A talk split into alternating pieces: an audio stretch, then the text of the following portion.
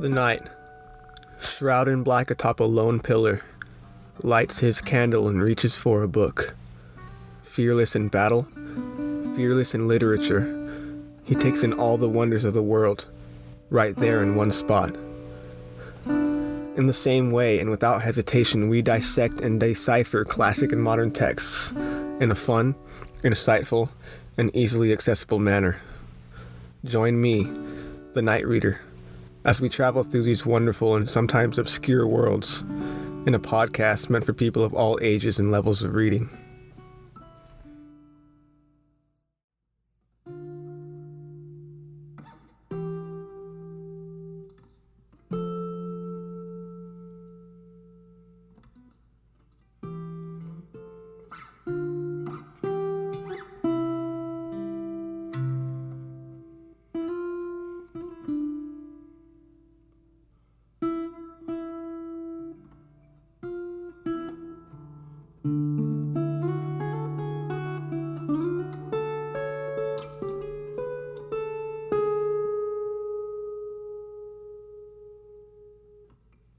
Welcome. My name is Dylan. I'm the Night Reader. Today we'll hear music, we'll listen to our characters move through the story, and figure out what's going on in the story and discuss it. I hope you've all been following along with the first two episodes, where I've been taking a look and listen to Herman Melville's Moby Dick, or The Whale. Before we start, I'd like to thank you all for the initial support. It's been great so far. You have been so kind and supportive of what I've been doing. This is something that I feel so strongly for, and share a passion with others is something I dream about. I'd love to talk more about myself in future episodes, but teaching and sharing with others is something I truly care about and love to do. Along with the arts I'm interested in, such as authorship and musicianship, it's very important to me to do something that feels important and potentially has some sort of impact on others. It's been a long time since I've felt so great about something, and it's been awesome so far. I'm learning a lot. Quickly, I'd like to say thank you to Sarah S., Roseanne W., Corey, Liam M., Melissa M., Mr. and Mrs. C., and all others who have left kind comments to me so far. Thank you.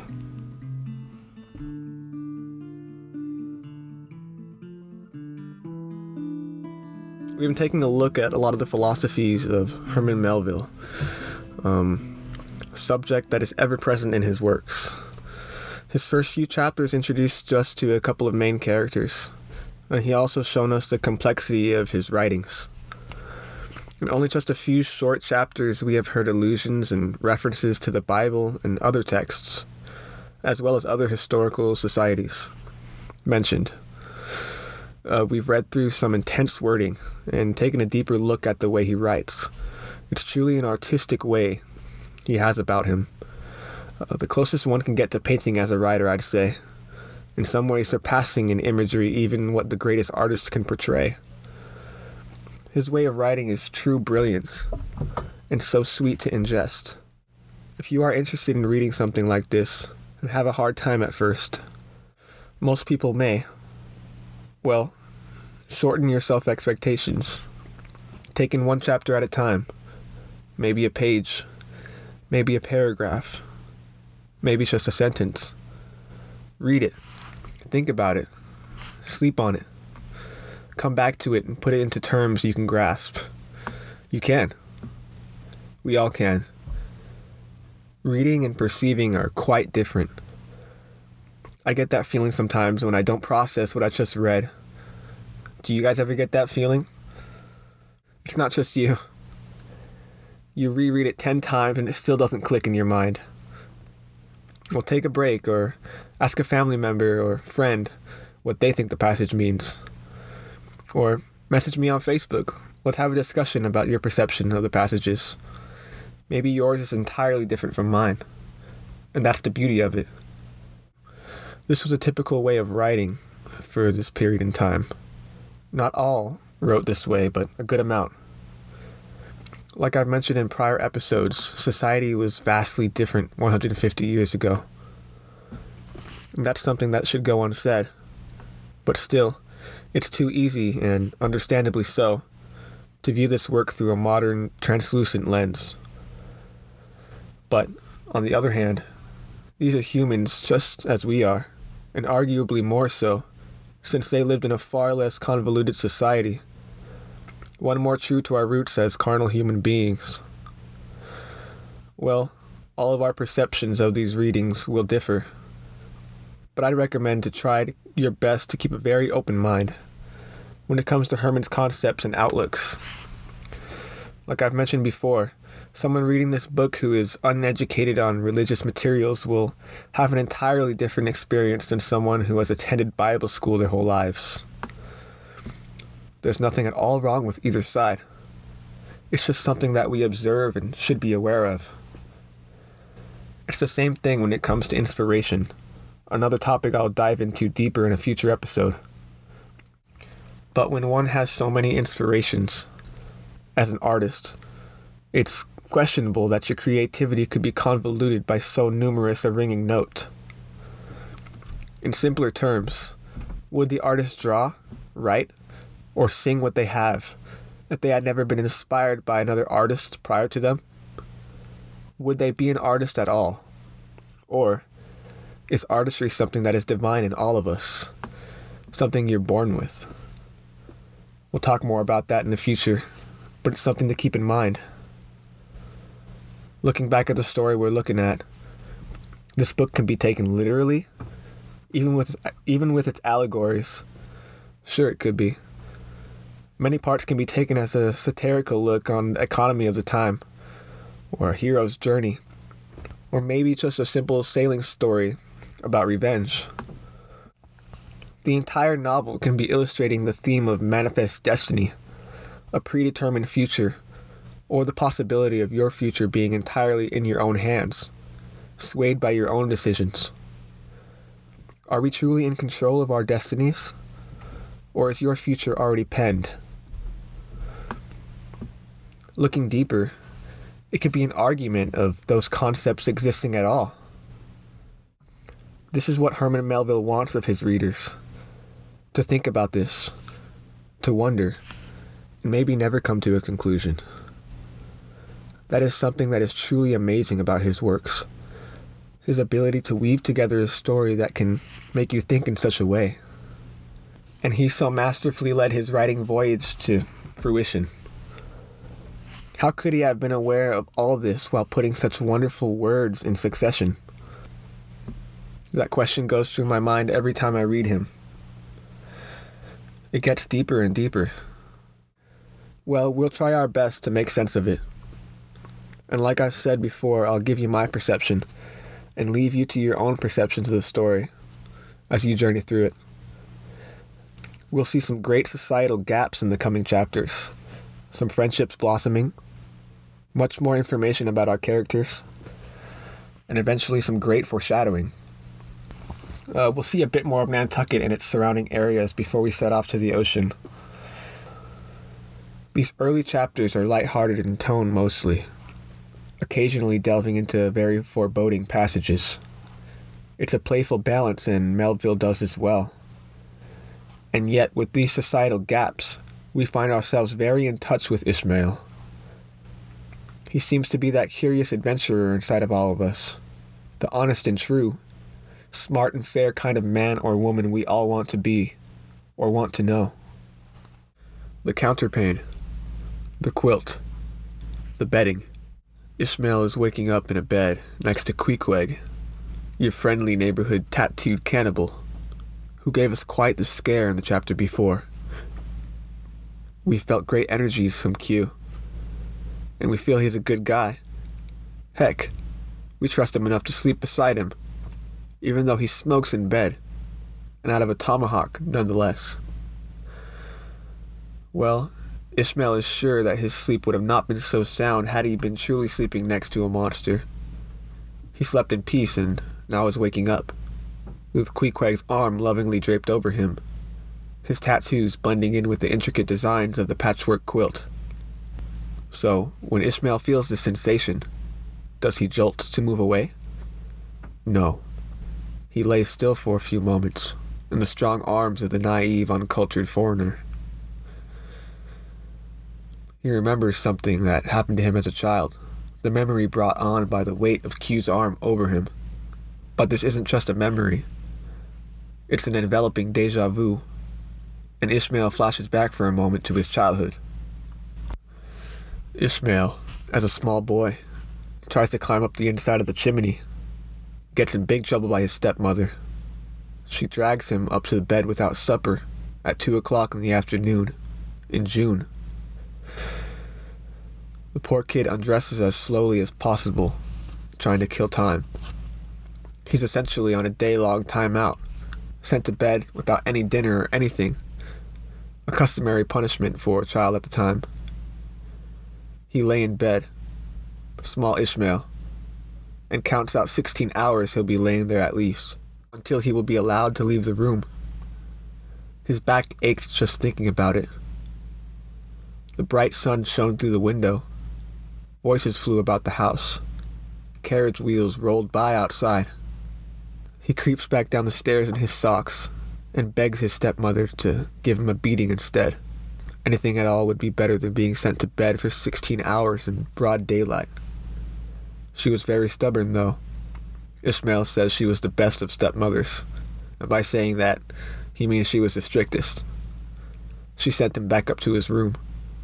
He lays there troubled for a few hours before dropping off into a nightmare of a slumber.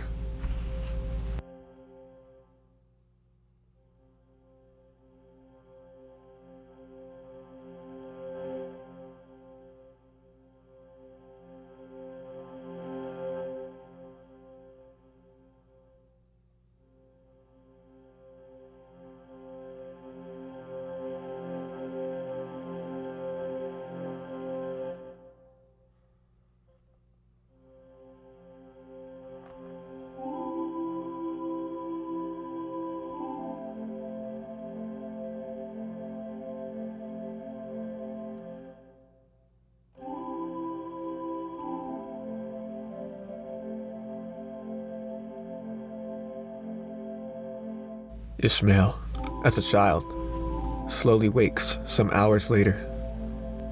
The day had slipped into night.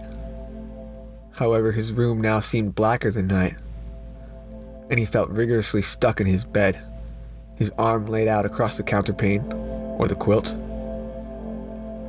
He felt the phantom weight of a heavy hand over his, and he seemed to sense a supernatural entity sitting at the edge of his bed.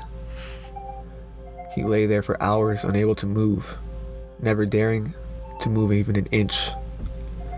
He eventually wakes up the next morning, wondering whether it was all a dream or reality. For months and years after, even till this day, Ishmael wonders about that occurrence. This feeling was so similar to that, but once you've taken away the fear, what of this then? What was Ishmael's vision as a child? What was sitting at his bedside? Was it somebody mourning over his future?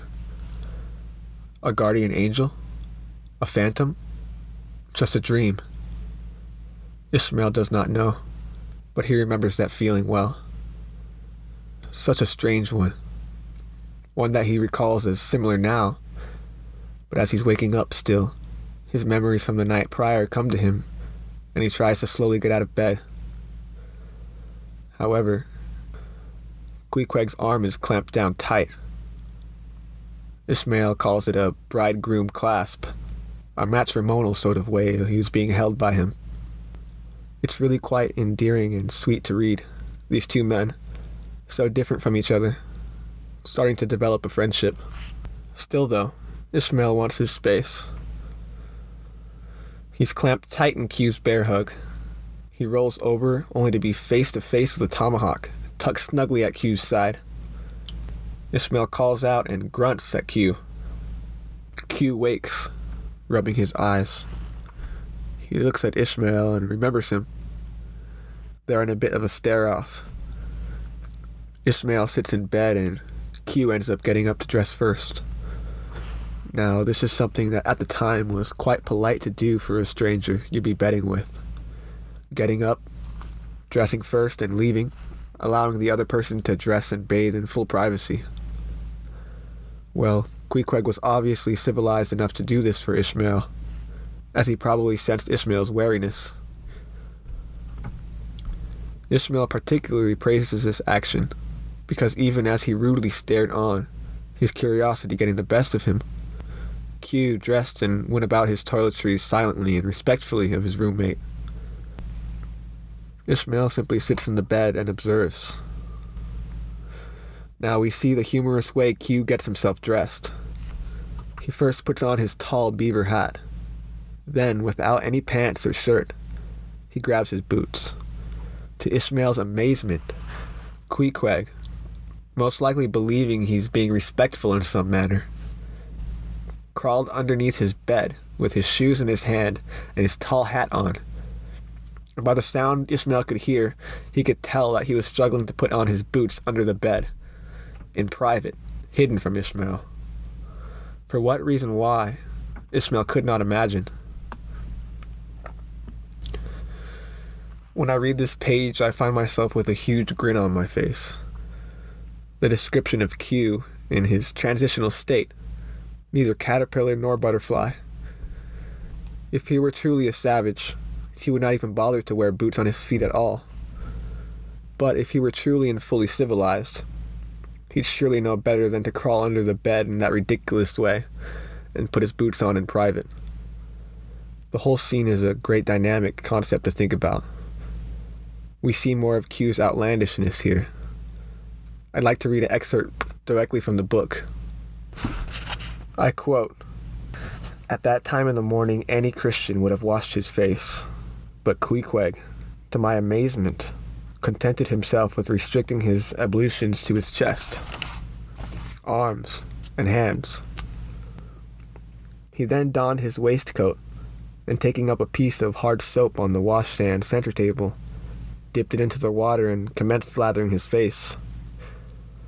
I was watching to see where he kept his razor when lo and behold, he takes the harpoon from the bed corner, slips out the long wooden stock, unsheathes the head, wets it a little bit on his boot, and striding up to the bit of mirror against the wall, begins a vigorous scraping, or rather harpooning, of his cheeks. Thinks I, Queequeg, this is using Roger's best cutlery with a vengeance. Afterwards, I wondered the less at this operation when I came to know of what fine steel the head of a harpoon is made, and how exceedingly sharp the long straight edges are always kept. The rest of his toilet was soon achieved, and he proudly marched out of the room, wrapped up in a great pilot monkey jacket and sporting his harpoon like a marshal's baton. Unquote. Now, we heard uh, Ishmael mentioned Roger's best cutlery when he sees Ishmael shaving his, um, excuse me, he sees Queequeg shaving his face with uh, the harpoon. Um, Roger, he's most likely referencing uh, Joseph Rogers, a man who made razors in the early 1800s, and I think he founded a uh, like a razor company or something like that. Um, so after that that cool little scene there, um, we're down at breakfast we see Ishmael come down the stairs to a grinning landlord. No hard feelings, Ishmael thinks to himself, even though he knows the landlord was messing with him a bit. Well, let him have a laugh. A good laugh is a good thing, a rare thing. So let him if he's better the man for it. Now, in the fourth paragraph of chapter 5, called Breakfast, there's a great description of all the boarders in the inn, mostly whalemen some ashore for longer than others, as Ishmael can tell by the complexion and the tanness of the skin. The following passage is about a socially awkward breakfast of strangers. In a way, the description is very relevant and familiar in today's society. Yes, they are all strangers somewhat, but they are all sailors, all of similar tastes and interests. Ishmael expects to hear some good whaling stories from these hungry harpooners and sailors. But for some reason, every man remains silent, seems almost embarrassed. These sea dogs who have slung many a harpoon at a great whale, without a hint of bashfulness, now sat in awkward silence. All except, of course, for Queequeg, sitting at the head of the table by chance. He violently, yet somehow politely, reaches across the table with his harpoon, pulling the rare beefsteaks across the table to him. He seemed to not have a care in the world as he ate, finished, left the table to the sitting room, and took a smoke on his tomahawk pipe. Soon after breakfast, Ishmael departs for a morning walk.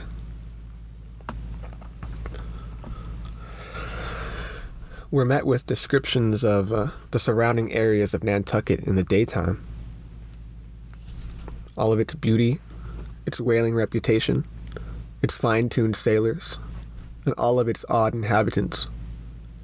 With all of its seafarer coming and going, and being such a central outlet to the Eastern world, many men and women of different cultures roamed its streets, even inland.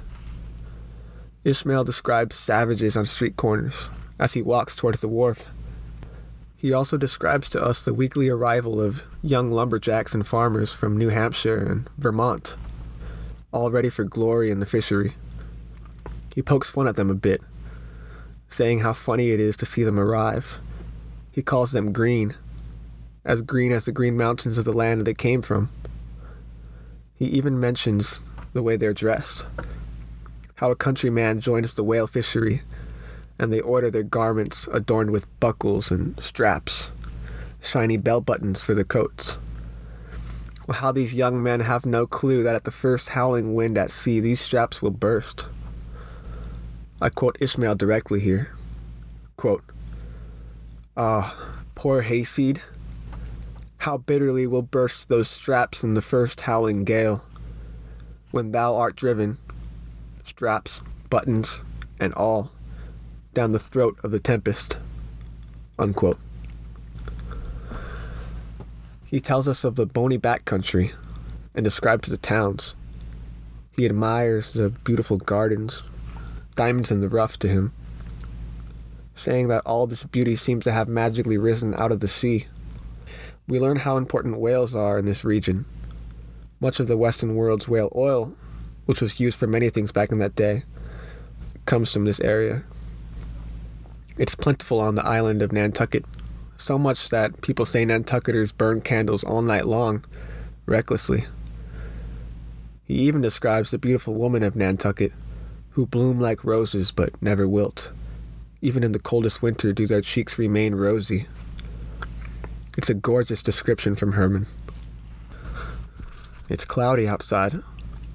Ishmael comes to a whaleman's chapel, one that every fisherman makes a Sunday visit to before boarding a whaleboat. As Ishmael enters into the gloomy silence, he sees a small gathering of sailors and sailors' wives and widows. The storm outside is growing, enough to be heard from indoors. He notices that each silent worshipper seemed to be purposely seated away from each other. I quote, as if each silent grief was insular and incommunicable. A few tablets in the wall behind the pulpit, memorials to dead sailors, written by their sisters and widows and surviving shipmates. Ishmael seats himself in the back and happens to see Queequeg seated down to his right. He seemed a bit unfazed, as he can't read the descriptions on the wall.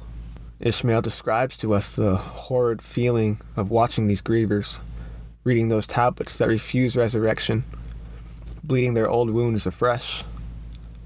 What we read next is Ishmael's inward reflection on his beliefs and his outlooks on death, and his despair and thoughts of the men who died before him without a trace. How those whose loved ones have passed on and are buried. How they stand among flowers to grieve and have a sense of finality, at least. But the terrible desolation in knowing these men lost at sea or pulled into the depths of the ocean by a whale. Their bodies never return home. There's nothing to grieve over but these tablets. It's a very central and human description, a feeling many will relate to.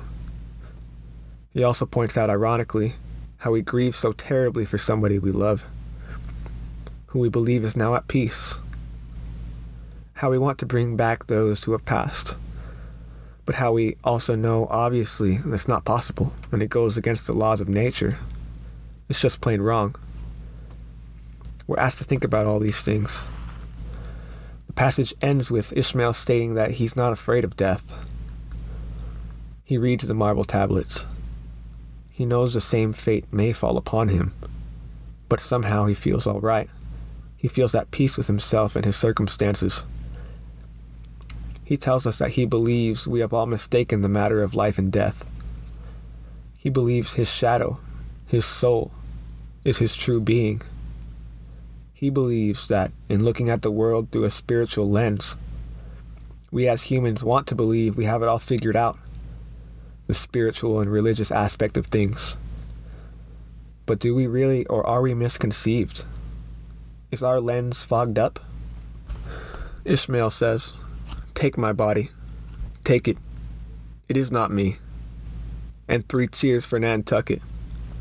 Take my body when you will, but my soul will always remain intact. A very revealing passage for Ishmael. Maybe Herman Melville is telling his true beliefs in this chapter. What does it mean to you? Do you feel the same as Ishmael? It's definitely something to ponder about. The storm outside grows louder still, and in enters the priest, a man called Father Mapple by most sailors. He himself had been a sailor and harpooner in his youth, and in his later years dedicated his life to the ministry. Ishmael's description of Father Mapple is that of a strong old man, one that glowed in spite of all his wrinkles. Interestingly, he had no umbrella, just a huge hat and jacket that were entirely soaked. He removes them and hangs them up in a corner. He slowly approaches the pulpit, the raised platform near the marble tablets. It's taller than most, and enclosed on top. There are no steps to climb up as usual, but instead a hanging rope ladder, similar to those on a ship. In fact, the whole pulpit seemed to be built in the likeness of a tiny ship. Behind it hung a painting of a ship in a storm, and in the distance of the painting, an angel shone a light down on the ship, guiding it to a bright blue island.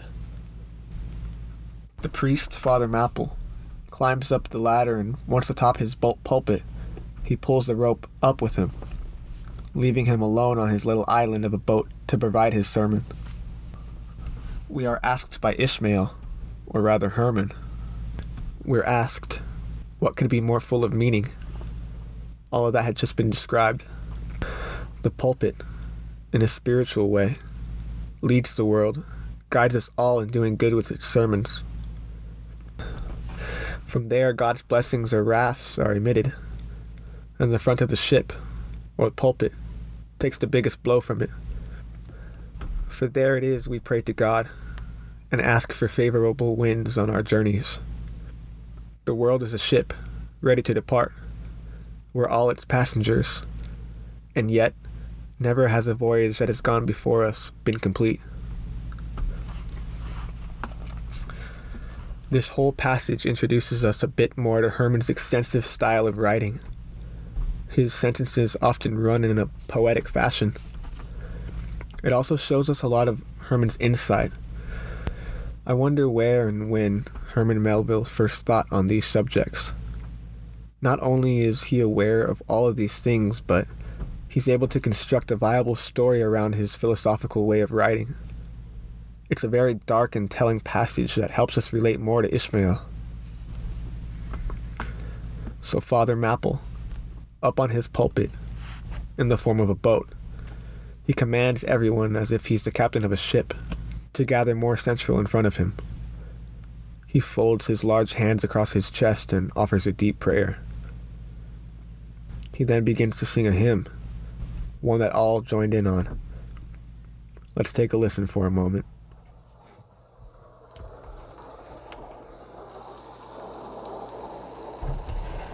The ribs and terrors in the whale arched over me a dismal gloom, while all good sunlit waves rolled by and left me deepening down to doom.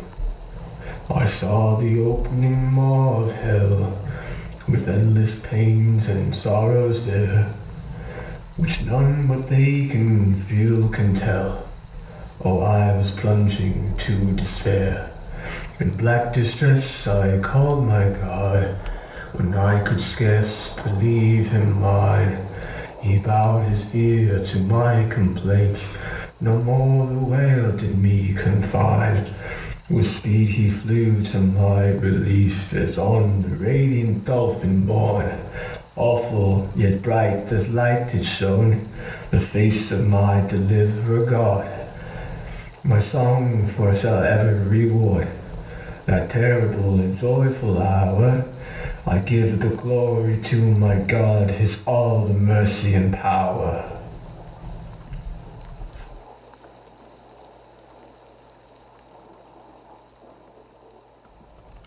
The next chapter is spoken by Father Mapple, and it describes in very great, gorgeous detail the story from the Bible, Jonah and the whale. A story that will be present in the whole book of Moby Dick and relates to it in many different ways. You know, um, it's masterfully written. This chapter, and astoundingly depicted through the verse of the preacher. It's an absolute must read. Throughout the sermon, Father Mapple points out all the meanings and connections to the story. He tells of Jonah, a fugitive seeking passage on a boat, fleeing his duty to preach God's word. And once granted passage by a sea captain who sinfully accepted Jonah's bribe, he feels trapped in his quarters out at sea his torment and premonitions of being trapped in the belly of the beast are always present. The Father's language here is very foretelling.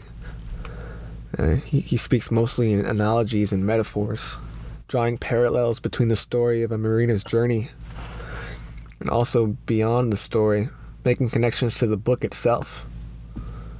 He depicts a terrified Jonah on a boat in a thrashing storm at night, the moon full on his face of fear. He admits to those above deck that he's the reason for the terrible storm at hand. His wrongdoings have led the entire ship to sure death. He's tossed overboard, and at that moment he's taken by the jaws of a gigantic whale. He truly repents for all his wrongdoings, for running from his fate, from his calling that God bestowed upon him. After admitting his wrongdoings and realizing God all powerful, the whale rises and spits him out on the land. The priest asks the sailors in front of him not to replicate Jonah's sins, but to replicate his fullness in repentance. His telling of the story is a way of him warning to always follow your calling and do what's right. He's speaking to himself in some ways. He also warns about the possibility of not following your duty or being selfish and leading others along a surefire path a bad one. All the while, the storm's thrashing out behind him. He seems to be taken by some unnatural force in his violent tellings. He then goes he then goes on to shout an inspirational type of speech at everybody, telling of his woes as a preacher and his calling to do what he does, as it pains him in some ways to be a pilot prophet. Calls back to an earlier chapter where we met Bulkington, the man who steers the main whaling vessel in this story. One of the good men that will be led down a dark path, all for the selfish vengeance of another. We will learn who, where, what, and when in the coming chapter. But as Father Mapple finishes his speech, he seems to revolt. He droops down as if a spirit has flown from him. He covers his face, he kneels, and says no more.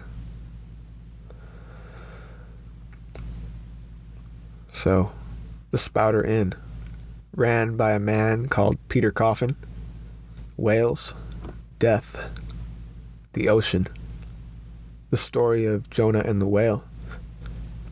Jonah leading those around him to a terrible fate, though being forgiven eventually. We've got so much to look at, just the beginning of the novel. Returning to the Spouter Inn from the chapel, friendly Queequeg sits near a fire in the common room holding his baby idol to his face and whittling away at its nose with his knife. He hums to himself. He then got up and grabbed a big book from the table nearby, sat down with it in his lap, and slowly counted the pages by fifties.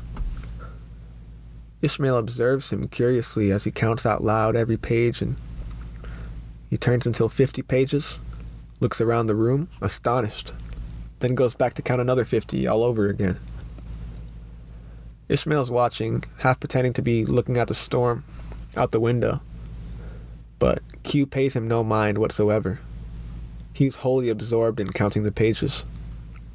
It was odd to Ishmael how indifferent he was towards him after the happenings the night and morning before.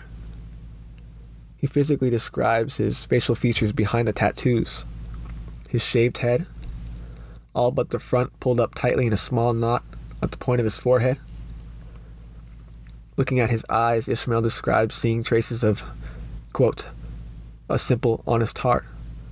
And in his large, deep eyes, fiery black and bold, there seemed tokens of a spirit that would dare a thousand devils. Unquote. He realizes Q is quite the singular being.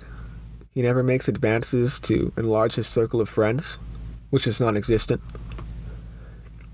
Him, being so far away from his homelands, seems so comfortable and serene in his own simplicity. He seems to be in tune with some fine philosophy, although, although there's no doubt he's never heard of such a thing such a word even. We propose the idea that perhaps to truly be a philosopher, you cannot be aware of striving to be one. Because as soon as someone claims themselves a philosopher, or proposes grandiose ideas, you'd assume they've lost their mind. It's a funny way of putting it, Herman. It touches on what I said in an earlier episode. To you, is Q aware of his own sereneness? or naive in his own simplicity. Well, either way, he's a good man. He has some sort of calming effect on Ishmael.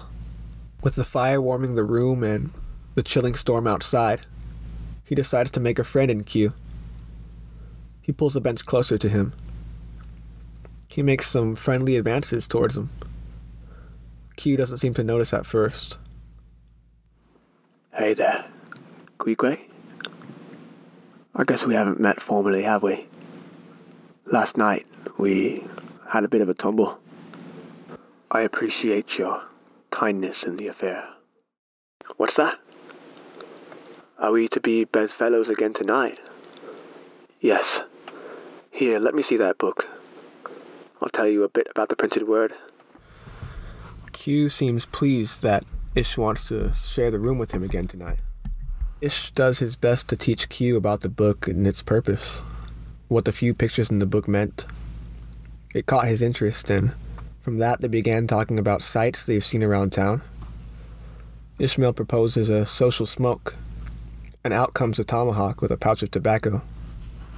He offers it to Ish, and they pass it back and forth for quite some time.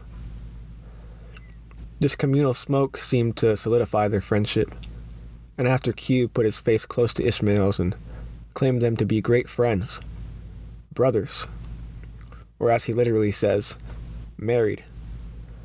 In his country, meaning he's indebted to him. He'd gladly die for him if need be. Now, if this was simply a countryman, a friendship so sudden would be something to be distrusted. But in a simple savage like Queequeg, these rules don't apply. It's great to see this bond started. A great brotherly love that is something we all feel at times in life, but are sometimes ashamed of, or maybe feel like we shouldn't feel, due to certain stigmas and social views. But human is human, man or woman, though different biologically, are spiritually the same. A man can love a brother just as he loves his wife. A different love entirely, Yes. But a love just as strong. To love another person, man or woman, to be close with someone in a friendly way like that, shouldn't be a thing that we're afraid of. And be certain that back then the stigmas were quite different, and I believe it was much easier for brothers and friends, humans, to show each other that love. They head up to the room, and Q offers the embalmed head to Ish as a present. Pulling out a huge tobacco pouch, he digs out $30 in silver, lays it out on the table, and divides it equally, pushing one of the piles towards Ishmael. He tries to refuse, but Q puts them in his pocket. What a sweet gesture. He goes about his evening prayers as the night before. Ishmael gets the feeling that Queequeg wants him to join but he knew that this was a religious and personal act. He was a good Christian. So, how could he unite with this doll through worship? But what is worship? He asks himself. He comes to the conclusion that worship is to do the will of God. And what is God's will? To do to fellow man what you would have fellow man do to you. Well, Queequeg is Ishmael's fellow man, his friend. And what would Ishmael want of his friend? To join him in his Christian form of worship. Therefore, he must unite with Queequeg in this spiritual activity. So he helps kindle the shavings, helps prop up the idol, offers it burnt biscuit. Q bows before it a few times, and afterwards they get into bed. They're quite content with themselves and the world, and lie together and chat for a while. They feel quite comfortable together. They nap a bit, Queequeg occasionally throwing his legs over Ishmael. They aren't cuddling, but they're just enjoying each other's company. It was a different time back then. It's not Ishmael's case, but imagine being alone for a long amount of time. I'm talking years. Just the company of another human. Just someone to talk to, doesn't matter who, man or woman. Just somebody to be around. It's a great thing. something probably not so common back then. So that's what they do. They enjoy each other's company. They chat. They wrap themselves from the cold in their blankets. And after a long while, they're both ready for a smoke from the tomahawk pipe. Although Ishmael had been fearful of smoking in the bed the night before, he feels quite the opposite now, somehow. There's an amazing line here. I'll read it for you. Quote, they feel quite at peace as they smoke in bed, quietly passing the tomahawk back and forth. Ishmael very content to the hospitality and experience of sharing a pipe and a blanket with a real friend. Unquote. It's an awesome friendship they've sparked. The smoke hangs over them, and Q begins speaking in his broken dialect about his homeland. Ishmael listens intently, and although at the time he had a hard time understanding him, he now recollects it as well as he can for us in a short biography of Queequeg.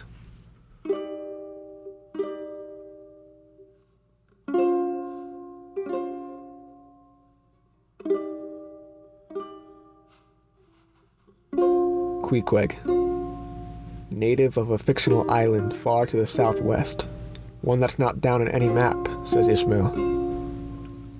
He is of royal blood, royal in his country, his father a king of sorts among cannibals, his family full of fierce warriors. A young Queequeg eventually sought passage to a Christian land on a boat that landed on his island. However, he was unable to, the ship being full and denying him passage anyway. But Q was determined. He paddled in a small canoe out to a passage in the sea he knew the boat would pass by to leave the island. He paddles like a flash out to the side of the huge boat, jumps off his canoe, climbs up the chains, and throws himself onto the deck, wrapping his arm around a metal bolt, swearing not to let it go, even if it meant he'd be cut down. The captain held a sword over Q's wrists, threatening him overboard, but he stood his ground. The captain, struck by his fierceness and stubbornness and wild desire to reach distant lands, gave in. They put him down in the boat and made a whaleman of him. His truest desire was to seek out a teacher of Christianity, to maybe find a new path of enlightenment for his people. find true happiness and contentment. Well, after some years, after seeing for himself how whalemen carried themselves, even the Christian ones, he soon saw that people of any religion can be miserable and wicked, just as his people are, sometimes even more so. This revelation led Queequeg to give his adventure up for lost. The world is wicked no matter which way you turn. And so he lived among the Christians and wore their clothes, tried his best to speak English. When asked by Ishmael if he would ever return to his homelands, he says most likely not. Although he is a king there, he feels his time among the Christians has stained him. It was an absolutely pure bloodline, all 30 kings before him. But at second thought, he said maybe he would return one day, once he felt his soul clean enough. But for now, he was content to sail the wild oceans of the world. They had made a harpooner out of him. Instead of a kingly scepter in his hands, he wields that barbed iron, the way he marches about with it. Ishmael tells Q, well, he's a whaler as well or at least wants to be one, and that he desires to set out from Nantucket Island on a whaling voyage. Them being so close to the island, they could see it out their window. They decided they'll set out together, find a vessel and crew to join, sign on as whalemen and harpooners, and go sailing together. I can imagine them clasping hands and nodding to each other with smiling faces, their hearts full of adventure new friends, a new adventure on the horizon. The pipe finally died out. Queequeg embraces Ishmael in a brotherly manner. They blow out the light, roll away from each other, and go to sleep. Adventures of the sea on their minds. So we've read some very strong passages, some kind of foreboding things going on. Um, we hear a lot about Father Mapple. That's kind of the main um, the main point of this area of the story. He's really giving us insight to the backstory, and he's telling us keep this in mind through the rest of the story because it does have stuff to do with it. You're going to be able to make connections between Jonah and Moby Dick, you know, obviously, not just for the whale, but for intentions and uh, revenge and other themes that will go along with the book. Um, they meld very well together and it's very dramatic. That part in the scene, that part in the book, the way the storm outside is building up, and you know, Father Mapple's getting more and more full of energy, almost as something, almost as if something's taken over him. Um, and he's giving advice not only to future sailors, but he's kind of also talking to himself. And he has this way about him, this spiritual leading that he you know he knows he knows what's right and what's wrong. Basically he knows he needs to give the best advice he can because these men are going out to sea. They come to him to pray. You know they come to him to pray to god. So he has a very strong sense of um, you know place and and himself and stuff like that. It's really cool to see um, how he does that um, Ishmael's descriptions of the mourners is very chilling. Um, it's very telling, you know. If you ever go to a funeral, I hate to talk about this kind of sad stuff, but if you ever go to a funeral, you know, the groups of people, the families or the friends will all be sitting there, but there's always always gaps in between the people.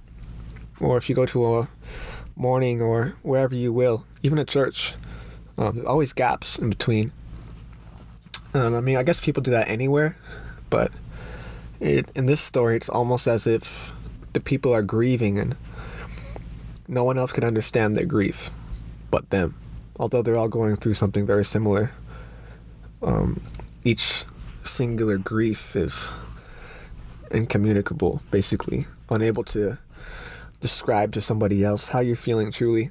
And that kind of isolates the person mentally and physically sometimes too. With, you know, they don't sit directly next to somebody. It might also be that out of respect for the other person who's grieving. We've got a wonderful backdrop to the beginning of this story. It's um, sets us up with you know hope and adventure and what's on the horizon, what's next. Uh, seemingly a great adventure, and it is one for sure, but it's a lot more than that. It's more than just a telling of events and uh, happenings. It's a, it's truly a way of Herman Melville depicting his outlook on life and emotions and philosophical ideas. It's his way of putting them in a story and weaving that throughout it. And yet the story maintains solid. It still tells as a regular story. If you just want to read this book as simple, you know, it's just an adventure, it does that very well. But if you're seeking more, if you're seeking to dig and to really decipher what's going on and what he's talking about and not only just what he's talking about but you know like what i talk about sometimes is what he was thinking when he wrote it or um, what he wanted you to feel the reader when he wrote it um, herman melville is definitely an author who wrote not just to write not just to tell stories but to get points across to um, make you think really make you think and i think when an author does that that's when they've truly reached the next level. Um, you know, someone like Shakespeare or Edgar Allan Poe or Dylan Thomas. Um, Herman Melville's right up there with them because he makes you he makes you take a different kind of look at uh, the world around you. Uh, puts different ideas in your head, and he doesn't try to make you decide on one either. He always leaves it up in the open for you to kind of decide on your own. Um, that's what I love about his books. What an amazing few chapters we've heard from Herman Melville. It's been such an experience so far. Just the beginning of this novel. We've had so much to think about until next week. We've seen a beautiful friendship blossom. We've got some background context. And some chilling scenes in the chapel. Next week, we'll meet a very central character to the story the other main character, and hear our most foreboding prophecies yet. I can't wait. Thank you all so much for listening. I love feedback and I'd love to hear your perceptions on what we've talked about today. Uh, this podcast was written, produced, and performed by Dylan C. Thank you again for listening. You can hear me on iTunes, Spotify, Stitcher, Castbox, or most platforms. I really need some ratings and things like that. I'd appreciate it, but I hope you've learned something today at least or been inspired in some way. I'd rather have you pick up a book than leave me a comment. But like I said, I'd appreciate it. So go on, flip your pages, drop your swords, pick up your pens and reading spectacles. Let us read on.